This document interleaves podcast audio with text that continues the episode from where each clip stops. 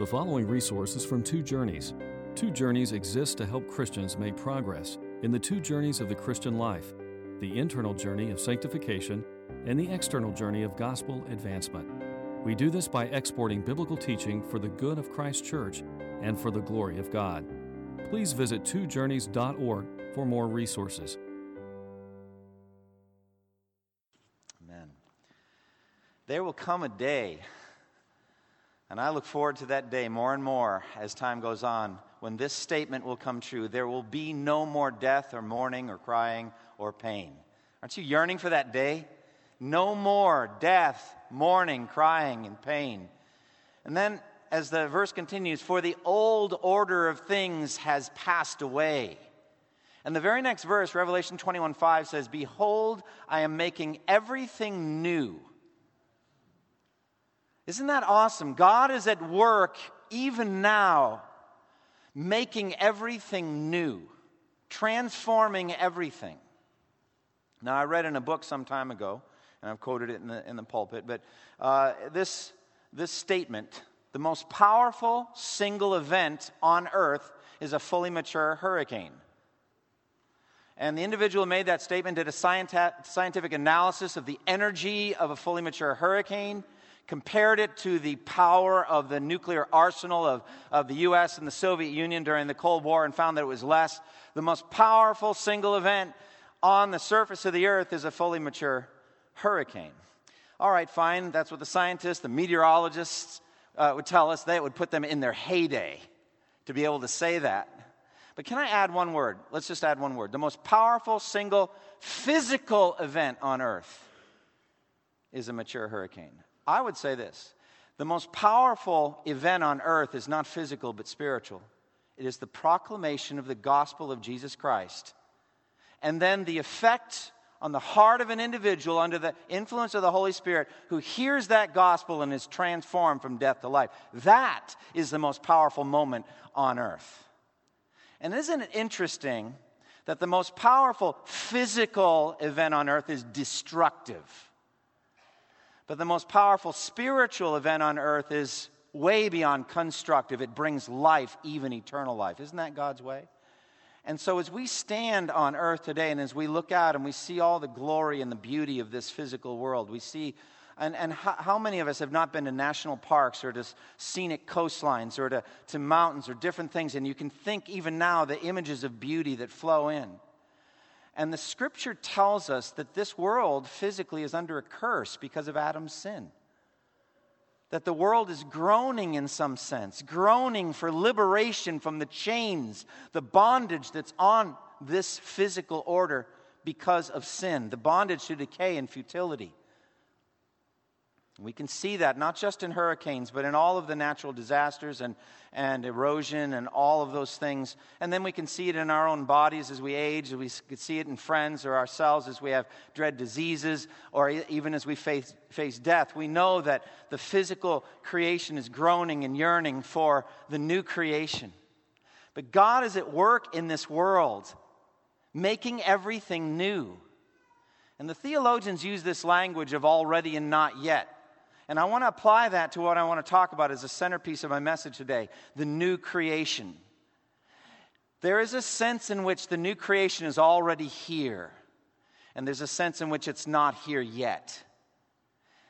And it's already here in the souls of the redeemed. It's already here in the body of Jesus Christ resurrected from the dead. In those ways, it's already here. But in every other way, it's not here yet, but it's coming. And that should make us joyful, amen? And we should be filled with hope and filled with joy that someday the king, seated on his throne, will say, It's finished. There's no more death. Death is gone forever. There's no more mourning, no more crying, no more pain. It's gone. The old things are done. But now we yearn while we're still in the old order of things and we still feel physical pain and we're still seeing people die and it's still breaking our hearts and we understand the current events and we look at this and we say, well, it's not here yet, but still we should be filled with hope because the gospel is at work. It's at work secretly around the world. Jesus told an incredible parable about that. The kingdom of heaven is like yeast that a woman took and, and hid in crypto. She encrypted it. She hid the yeast in a large amount of flour until little by little, secretly, it permeated the whole dough. And the dough rose and it was ready to, ready to bake. And so the gospel for 20 centuries, in a hidden, secret way, has been permeating this world and doing its secret work. You can't see it with your eyes, though you can see the fruit of it can see the fruit in, in a Christian's life and a transformed life. You can see that. But the, the real work of transformation is internal, it's hidden, it's spiritual. And the power for that is the gospel as Paul says in Romans 1:16, I'm not ashamed of the gospel because it is the power of God for the salvation of everyone who believes. First for the Jew and then for the Gentile. It also says in 2 Corinthians 5:17, if anyone is in Christ, what? He's a new creation. The old is gone. Behold, everything has become new. And that's an awesome thing. And so today, for the last time, I'm going to get to preach through the uh, book of Galatians at the very end, the last section of Galatians. I think the clearest, careful articulation of the gospel of Jesus Christ in the Bible is found in the book of Romans. But I think the second clearest is here in Galatians. And some of the very same themes that shine and are elaborated on in Romans are sketched out a little more briefly here in the book of Galatians. And so we have a chance to look at it again. Remember the context of Galatians, why the Apostle Paul wrote it so many centuries ago. Paul was a frontier, trailblazing, church planting apostle to the Gentiles. He resolved to go where the gospel had never been proclaimed before, so he wouldn't be building on someone else's foundation. And he was brought in due time to the region of Galatia modern day Turkey, and preached the gospel there. And with tremendous effectiveness, too, he left behind him a trail of churches there in that region, of beautiful, gospel centered, healthy churches. And he left and went on with his work. But sometime after he left, some false teachers came, Jewish men who claimed to be followers of Christ and claimed to be preaching the gospel of Christ, but they weren't. They were preaching a toxic a poisonous mixture of faith in Jesus plus obedience to the law of Moses equals salvation from sin. And so Paul heard about this, was devastated by it, and wrote Galatians back to those churches to try to win them back to the true gospel. And so in Galatians 1, Paul writes to, to express his tremendous chagrin, his grief that in such a short amount of time they've turned their back on the true gospel and turned to what he calls another gospel, which really is no gospel at all. Gospel means good news. It's not good news that you can earn your salvation by perfect obedience to the law. How is that good news? It's not. And so he wrote to them saying it's no gospel at all. And, and if even we or an angel from heaven, if anyone should come to you and ever preach a different gospel, let him be eternally condemned. And Paul then goes on in Romans 1 and on into Romans 2 to give his own history with the gospel, how God worked in his life. You know the incredible story of the conversion of Saul of Tarsus and how he was, we would have to say, the least likely convert in the world the day that he was converted. And how God called him out of darkness into light, the light of the resurrected glory of Jesus that met him on the road to Damascus and, and changed everything for him. And God at that moment called him into his service and gave him instruction in the gospel. And he wasn't taught the gospel by any man, it wasn't handed it by the apostles. No one told it. It was just Christ through the Spirit instructed him in the true gospel, and he began to preach it right away in Damascus. And then, you know, after some time in Arabia, as he had the time to meditate on the gospel and understand more fully its, its nature, its doctrines, its implications, he was unleashed into Satan's world and started preaching the gospel with great conviction and boldness and power. And yes, he met the apostles in Jerusalem. They shook his hand, gave him the right hand of fellowship. They saw that God was at work in him among the Gentiles, the same way he was at work in them among the Jewish churches. And they were on the same team, they weren't preaching a different message. And then in the middle of Galatians 2, he makes it very plain what that message is. And the heart of it is justification by faith alone, apart from works of the law. That's the heart of the gospel. How can a sinner be made right with God? How can we who have violated the laws of God stand holy and blameless in the sight of such a holy God? His eyes are like blazing fire, his feet are like burnished bronze. We cannot survive Judgment Day without an atoning sacrifice, without forgiveness from Almighty God. And so in the middle of Galatians 2, he says, We know, we Jewish believers know, we've come to the conviction that we are not justified by works of the law, but by faith in Jesus Christ alone. It's the only thing. And so to try to mix in the laws of Moses, it's poisonous. And that's what these Judaizers were doing. They were the ones in, in Acts 15 1 and 5. You can see what they were saying. You know, the, the, the Gentiles must be circumcised and required to obey the law of Moses. And unless you, he said to the, they would say to the Gentile converts, unless you are circumcised and unless you obey the law of Moses, you cannot be saved. You're going to hell if you don't follow meticulously the ceremonial laws of Moses, all the laws. You will not be saved. Well, Paul says we, we Jewish Christians know that that's not true. We know that a man, a woman, a boy or girl, no one is justified except by simple faith in Jesus. That's the doctrine of justification by faith alone, and that's the centerpiece of it. And then in Galatians 3 and on into 4, he supports this from the Old Testament. He supports it from the example of Abraham, who, was, who believed God and it was credited him as righteousness. That's the gospel. It's been the same all the way through. No sinner has ever been made right by obedience to the law. That's the nature of legalism, by the way. That's what it is. You know you've sinned, you violated the law of God. You, you know that. What do you do about it? Legalism says what you do about it is obey the law. Present and or future obedience to the law will atone for past disobedience to the law. That's legalism. But that cannot be true. It isn't true. And so, Paul does an incredible job in Galatians 3 of unfolding how this has been the gospel all along. Old Testament saints looked ahead to Christ crucified and resurrected. We, New Testament saints, we look back by faith to the same, but it's always been the same. Individuals have always been justified by faith apart from works of the law. That's the gospel. He does an incredible job defending it and, and unfolding it. Now, the most obvious thing we can think about is if we're just justified by faith in Christ and not by works, then it doesn't matter how we live, they would say. If we're completely forgiven apart from works, then we can, as he says in Romans, go on sinning so that grace may increase. He deals with that in Galatians a little differently by talking about the war between the flesh and the spirit. When you become a Christian, you're born again, you're made a new creation by the power of the Holy Spirit of God and the Holy Spirit enters you. You are adopted as a son or daughter of the living God. And you become a temple of the, of the living God, he says in 1 Corinthians 6. And this indwelling spirit is mighty against wickedness and evil. And he takes that law, the moral law of God, which is summarized in this way love the Lord your God with all your heart, soul, mind, and strength. Love your neighbor as yourself, and writes it on your heart if you're genuinely born again. And then by the power of the Spirit, He works out a whole new kind of life in which you hate wickedness, you hate evil, you hate violation and transgression of the law, and yet the whole time you know you're forgiven, even if you should sin. That's beautiful. That's Christianity. You know you're justified by faith, not by works. When you sin, you don't try to go off and do good works. You go back to the cross, you go back to faith and repent, and you ask for cleansing.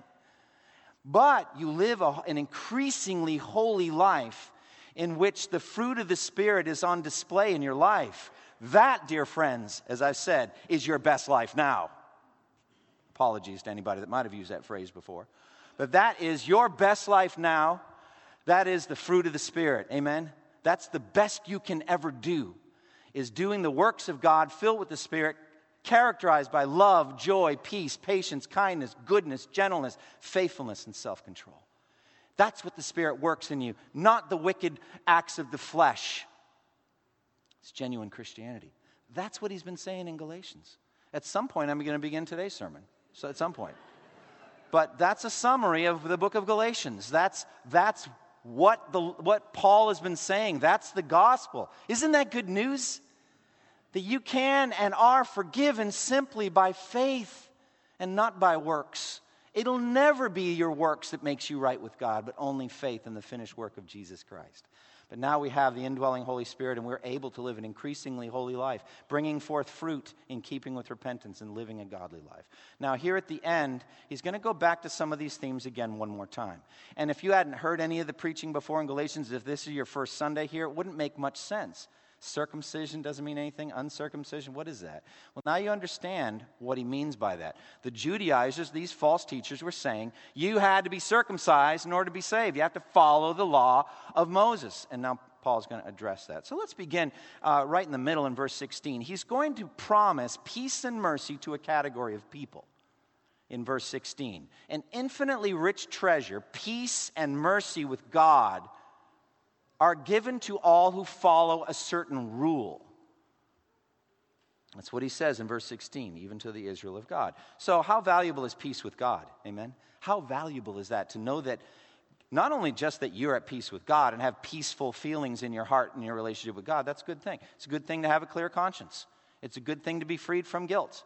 That's a good thing. It's a better thing for God to be peace, at peace with you. And in the gospel, if you have been justified by faith in Jesus, you have peace with God through our Lord Jesus Christ. God is at peace with you. How awesome is that? And not only that, but he talks about mercy, the mercy of God, which Lamentation says God's mercies are new every morning. God continues to lavish mercy on you, to not treat you as your sins deserve, to give you healing of your diseases, to give you blessings that you don't deserve. God just pouring out peace and mercy on you. And that's the blessing, the benediction that he gives. Peace and mercy to all who follow a rule, who walk by or live by a certain rule. That's what it literally says. Peace and mercy to all who walk by this rule. Okay? Walk means live your daily life in light of okay? Minute details of how you live your life how you get up how you go, go back down to bed and everything in between. How you eat how you dress what, how you speak everything. Just how you walk. That's what walk means. How you live minutely your daily life. Peace and mercy to you who walk by a certain rule. Now the word rule is in the greek canon from which we get the canon etc it means it means uh, a rule or measurement of what's right a certain standard. There's a certain rule that's laid down. This particular rule. Now, what is that, that rule? Well, you have to go back one verse. Look at verse 15. Neither circumcision nor uncircumcision means anything. Neither one means anything. It doesn't matter. What counts is a new creation. Peace and mercy to everyone who walks according to that. That's what he's saying. So, those are the Christians. Those are the ones who understand that the only thing that matters is a new creation. And peace and mercy to you if you understand that. This is the rule. And so, do you understand that all that matters is a new creation? And the key thing is how do you understand your standing with God? How do you deal with your sin? What do you do when you feel guilty? When you know you violated the laws of God, what are you reverting to? Are you trusting in there's basically two religions there are in the world self salvation through obeying some moral standard? That's one version. And the other is salvation by sovereign grace through the finished work of Christ on the cross. That, those are the two options self salvation. A lot of versions of that. But John MacArthur used an image that I thought was helpful. It's kind of like this like walking through a supermarket, and there's all these packages and all of this, you know, different, different colorful trappings, but you open it up and it's the same tasteless, death producing sawdust inside each one of those world religions. They're all the same, even though they have different outside packages. It's self salvation by living according to a certain moral standard that they tell you. But we Christians, we know that that doesn't work. There's no way you can live up to it. There's no way you can use it to atone for past sins. God didn't approve of it. The only law he ever gave to the world, which is approved, is the law of Moses. And he said, that's not going to save you. All the rest is just man made laws, and they certainly won't save you. So there's only two options self salvation or salvation by grace through faith in Christ. That's it. And if you understand that, and if you have in fact been made a new creation by repentance and faith in Christ, you're going to live according to that. You're going to live out that freedom a freedom from wickedness and evil, a freedom to serve others and to love and to be characterized by the fruit of the Spirit. You're going to walk according to that rule. That's salvation. Peace and mercy to you. That's what he's saying. Who walk according to the understanding that all that matters is a new creation. So I've gone to the center. Let's go back to the beginning now and look. Verse 11. See what large letters I, I use as I write to you with my own hands. Andy Andy Wynn came up to me right before worship. I wasn't going to say this, but I don't know why. It just hits me. He said, I always think of Little Red Riding Hood when I read that verse. See what large letters I use. Uh, that had never entered my mind until this morning. And now I'm actually saying it. See what large teeth I have, you know? That has nothing to do with Paul wrote here in verse 11. Nothing at all.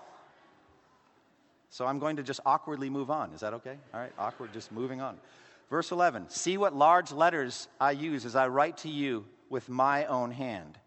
Why does he do that? Well, first of all, I believe the book of Galatians is pouring from Paul's heart like, like, like red lava. I mean, he is so passionate in this book. I mean, you can read all of his epistles. I don't think you'll find any other epistle that has as much passion and as, as much love, but also you can sense some frustration, and he just says harsh things in it that are surprising sometimes. And I think at this point, I, the, the, scholars tell us that, and, and you can find it, that generally Paul dictated his letters to a secretary uh, who would write it down. I love it when Tertius slips his own name in there um, in Romans. Who wrote the book of Romans? I, Tertius, did. All right, it's real good stuff, isn't it? Well, he, it was Paul that dictated it. But here at the end, it seems like he grabs the pen and he writes in big letters. And, you know, they say that probably it's because he had problems with his eyesight, maybe from the scales that fell from his eyes. We don't really know, but it's possible that he had trouble. That this was the thorn in the flesh, or this was the illness that led him to Galatia. Uh, you know, he said they would have torn out their eyes to give them to him. So it's an odd statement, if, if he, but it makes sense if he had some problem with his eyes. So what he's saying here is, I'm writing this so you know I wrote this. This is, has the mark of authenticity. But more than that, it has a mark of passion.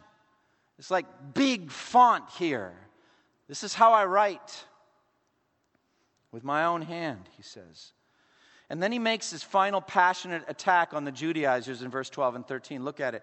Those who want to make a good impression outwardly are trying to compel you to be circumcised. The only reason they do this is to avoid being persecuted for the cross of Christ. Not only though, not even, sorry, not even those who are circumcised obey the law. Yet they want you to be circumcised that they may boast about your flesh. So this is one last time to go at these Judaizers. Those who want to make a good impression outwardly, he calls, calls them. The essence of their message to the Galatians, these Gentile converts, is compulsion to be circumcised. They're trying to compel you to be circumcised. That's the thing.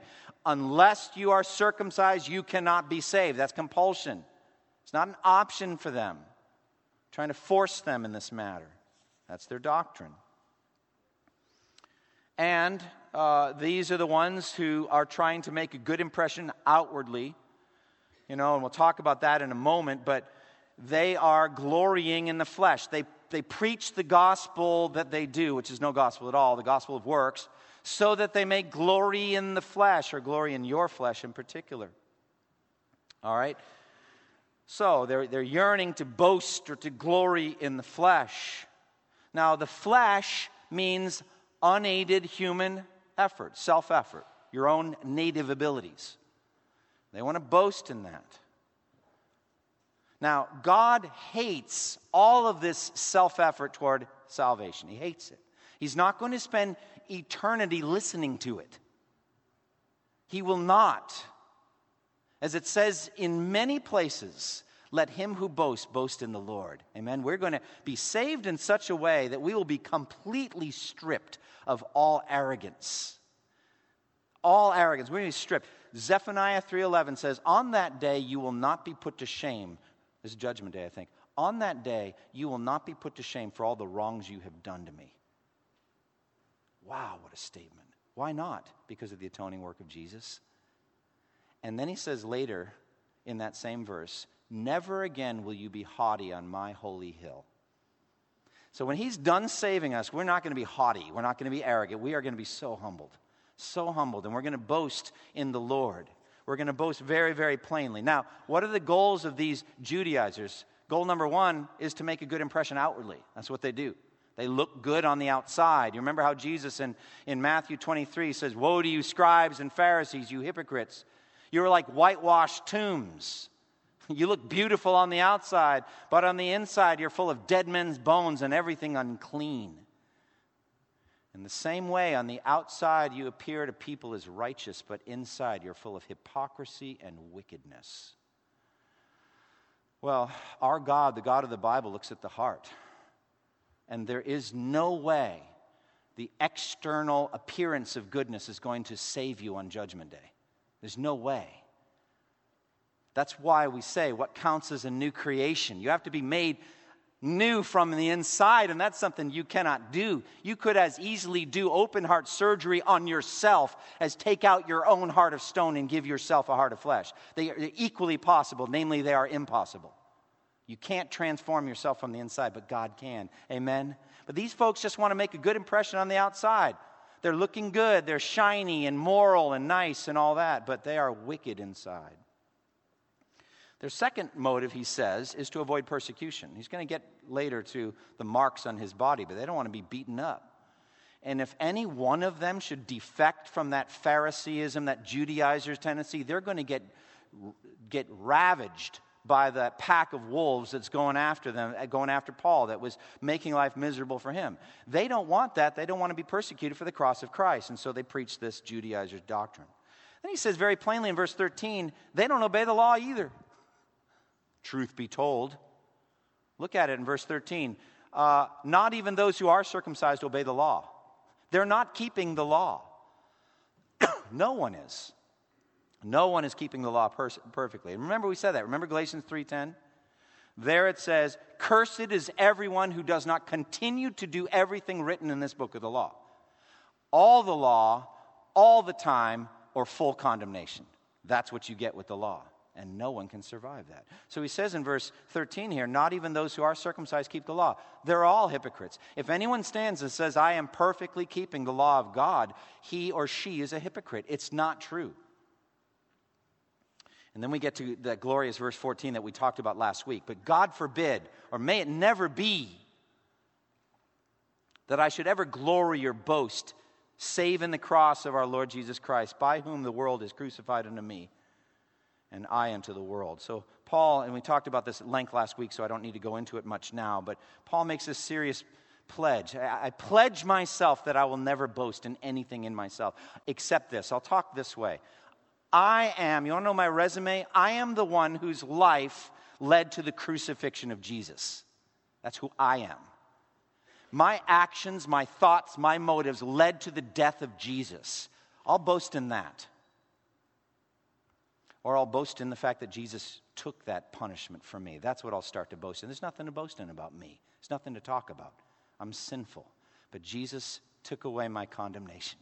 So may I never boast in anything about myself. I'm not going to glory in my flesh. I'm going to glory in Jesus. And we talked about that last week. By whom, he says, by the cross of our Lord Jesus Christ, by whom the world is crucified unto me and I to the world. We didn't talk about that much last week, but what does that mean? Well, basically, because I have been crucified with Christ, Galatians 2.20, because of the, that union, because I've been transformed in the way I think, I now see the world differently than I ever did before. I see the pleasures and the powers and the philosophies and the possessions of this world differently. That looks like a corpse on a cross to me. It's just disgusting. It's not appealing to me worthless to some degree. So that's how the world now looks to me. I don't want anything of that. If Satan were to offer me, Paul would say, the whole world, all of its glories, I wouldn't turn away from Christ and from the gospel to receive it, just as Jesus didn't. It's, the world has been crucified to me.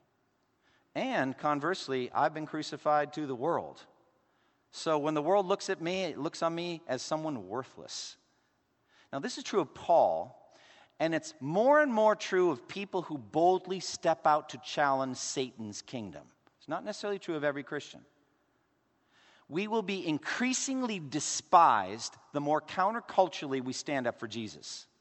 The more you step out in faith, the more you boldly preach the gospel, the more you challenge wickedness in this world, the more the world will hate on you and see you as crucified, as worthless. That's what Paul's saying. But that was true of Paul for sure. All that matters, he says, is a new creation. Look again at verse 15. Neither circumcision nor uncircumcision means anything. What counts is a new creation.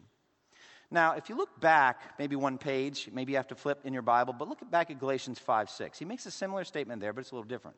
Similar but different. There in Galatians 5 6, he says, For in Christ Jesus, neither circumcision nor uncircumcision has any value. The only thing that counts is faith working through love. So we wouldn't look on these as contradictory, but complement, uh, they, they complement each other.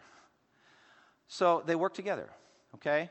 What counts, circumcision, uncircumcision, doesn't matter, but what matters is faith working through love.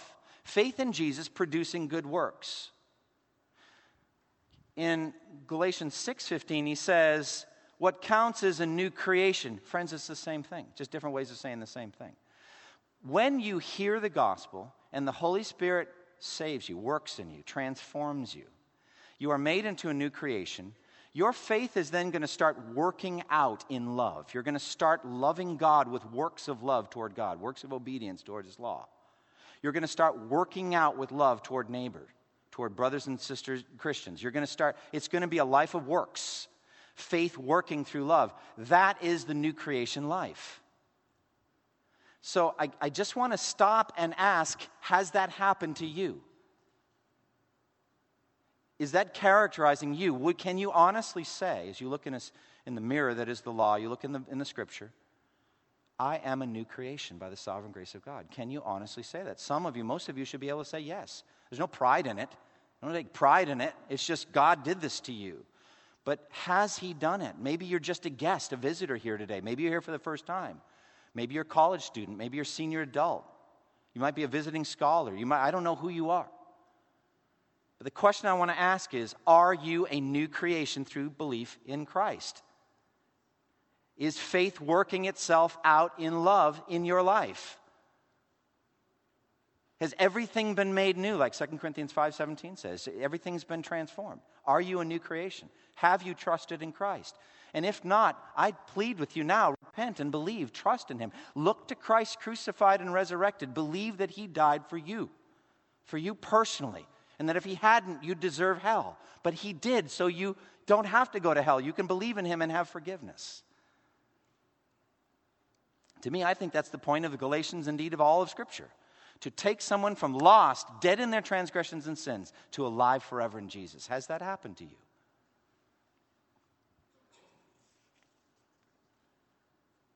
Now, someday, someday, there will be a finished work in the physical universe. The new creation's coming. Isn't that amazing? Think about it. You can read about it in Revelation 21 and 22 when there'll be no more death or mourning or crying or pain. First described by the prophet Isaiah. And that's where we're going next, God willing, in preaching. I can't wait. Some of you have been waiting for Isaiah 40 for a long time. So we'll, we'll get to it. One dear brother said, when I stopped at Isaiah 39 of all things, said, You brought us to Christmas Eve, but we didn't get, Christmas. When are we going to get Christmas? Christmas for you, if that's what you mean, is coming, God willing, next week. But we're going very, very soon to this. But in Isaiah 65 and 66, for the first time, we have this phrase, new heaven and new earth. Second Peter calls it the home of righteousness. Revelation 21, 22 says it's a perfect world, free from all corruption, death, mourning, crying, pain. Romans chapter 8 says it's liberated from its bondage to decay. It's going to be beautiful. I believe it'll very much look like the world we live in now. It's not going to be some weird sci fi type place. Sorry to disappoint some of you. But it's going to be like this place, only without the corruption and the decay and bondage of sin. And how beautiful will it be? And you will be, if you're redeemed, you will be in resurrection bodies, free from all misery, free from aging, free from death, and you will love being there. And that's where we're heading. That's the end of the new creation. And we get there only through faith in Christ. Now, I want to finish by looking at this amazing new definition of Israel.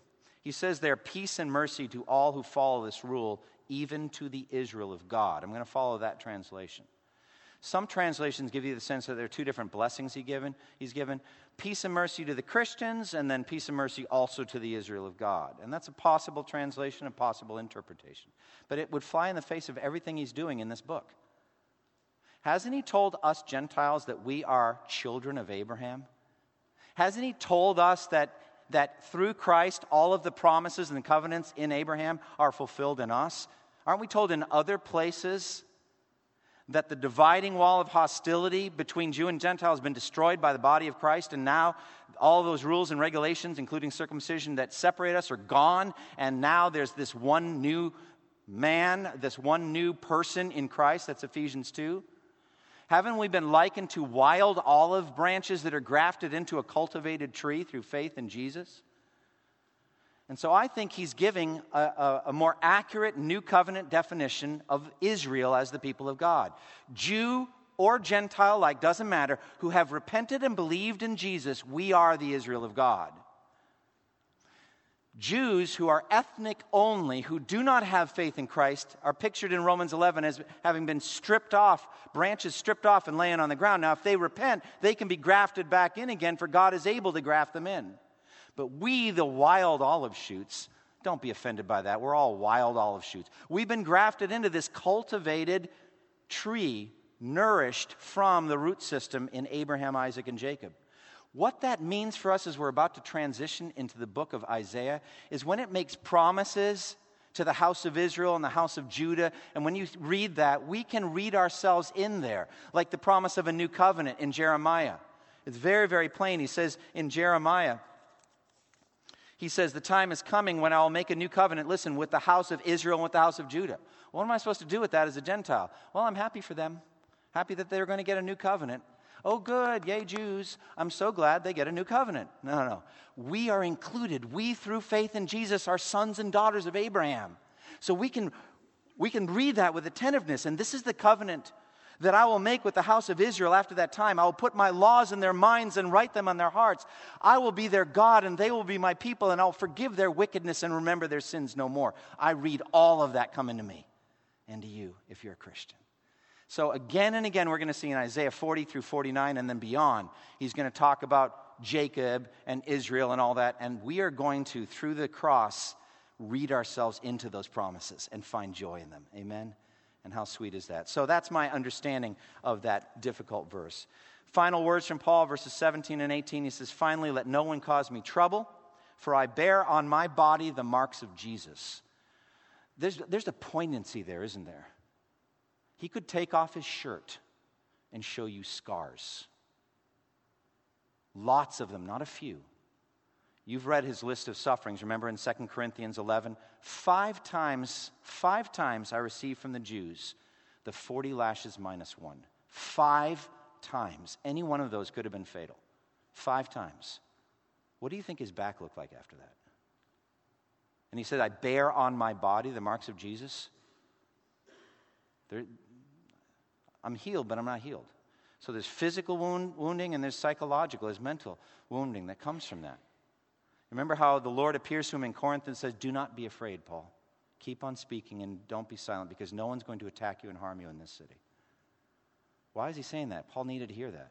Get tired of getting beaten up. Three times he says I was beaten with rods. That's eight beatings. Eight. Once I was stoned and left for dead. That's nine now. Nine times a lash or a rod or a stone attacked his body as he stood up for Jesus. I believe people like that, who have suffered like that for Christ, get an incredible reward in heaven. Jesus said, Rejoice and be glad, because great is your reward in heaven. But it's also a fulfillment of what the Lord said to Ananias I'll show him how much he must suffer for my name. So, but here he's giving a warning. He said, I don't want any more trouble from you people. Let no one cause me any more trouble. Enough because I bear on my body the marks of Jesus. Gives him a moral authority. Challenges me too. And then he finishes with these very familiar words The grace of our Lord Jesus Christ be with your spirit, brothers. Amen. Every epistle of Paul begins with grace to you and ends with grace be with you. It's kind of like you walk into an epistle, you walk into a room of grace, and you're just swimming in grace while you're reading the epistle. And as you go out the exit door at the end, may grace go with you. What is grace? It's God's energy, settled determination, his determination to do you good who deserve wrath. He's pouring out goodness on you and grace and sustaining you. May grace be with you, the grace of our Lord Jesus. All right, what applications can we take from this? Well, briefly, I've already given you the number one come to Christ. Come to Christ. Don't leave here unregenerate. I warn you, don't leave here unregenerate. You don't know how long you'll have to be alive. I warn you, flee to Christ. And if you flee to Christ by repentance and faith, you will find full forgiveness, not because of your works, but because of what Jesus did for you. Flee to Christ. Secondly, walk, all of you believers, walk by this rule that all that matters is a new creation. More and more meditate on that. May God's power by His Spirit be in me to fulfill His law.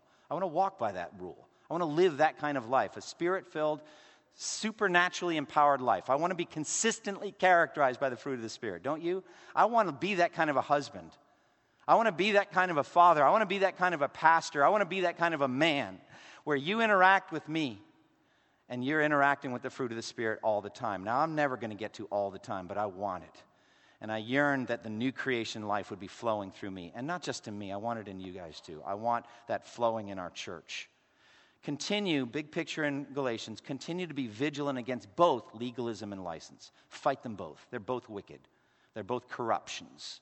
And so let's fight legalism. Let's know that we're justified by faith alone, not by works. But let's not take that so called freedom, that misunderstanding of freedom, and then go sin as much as we want. That's license. N- neither one.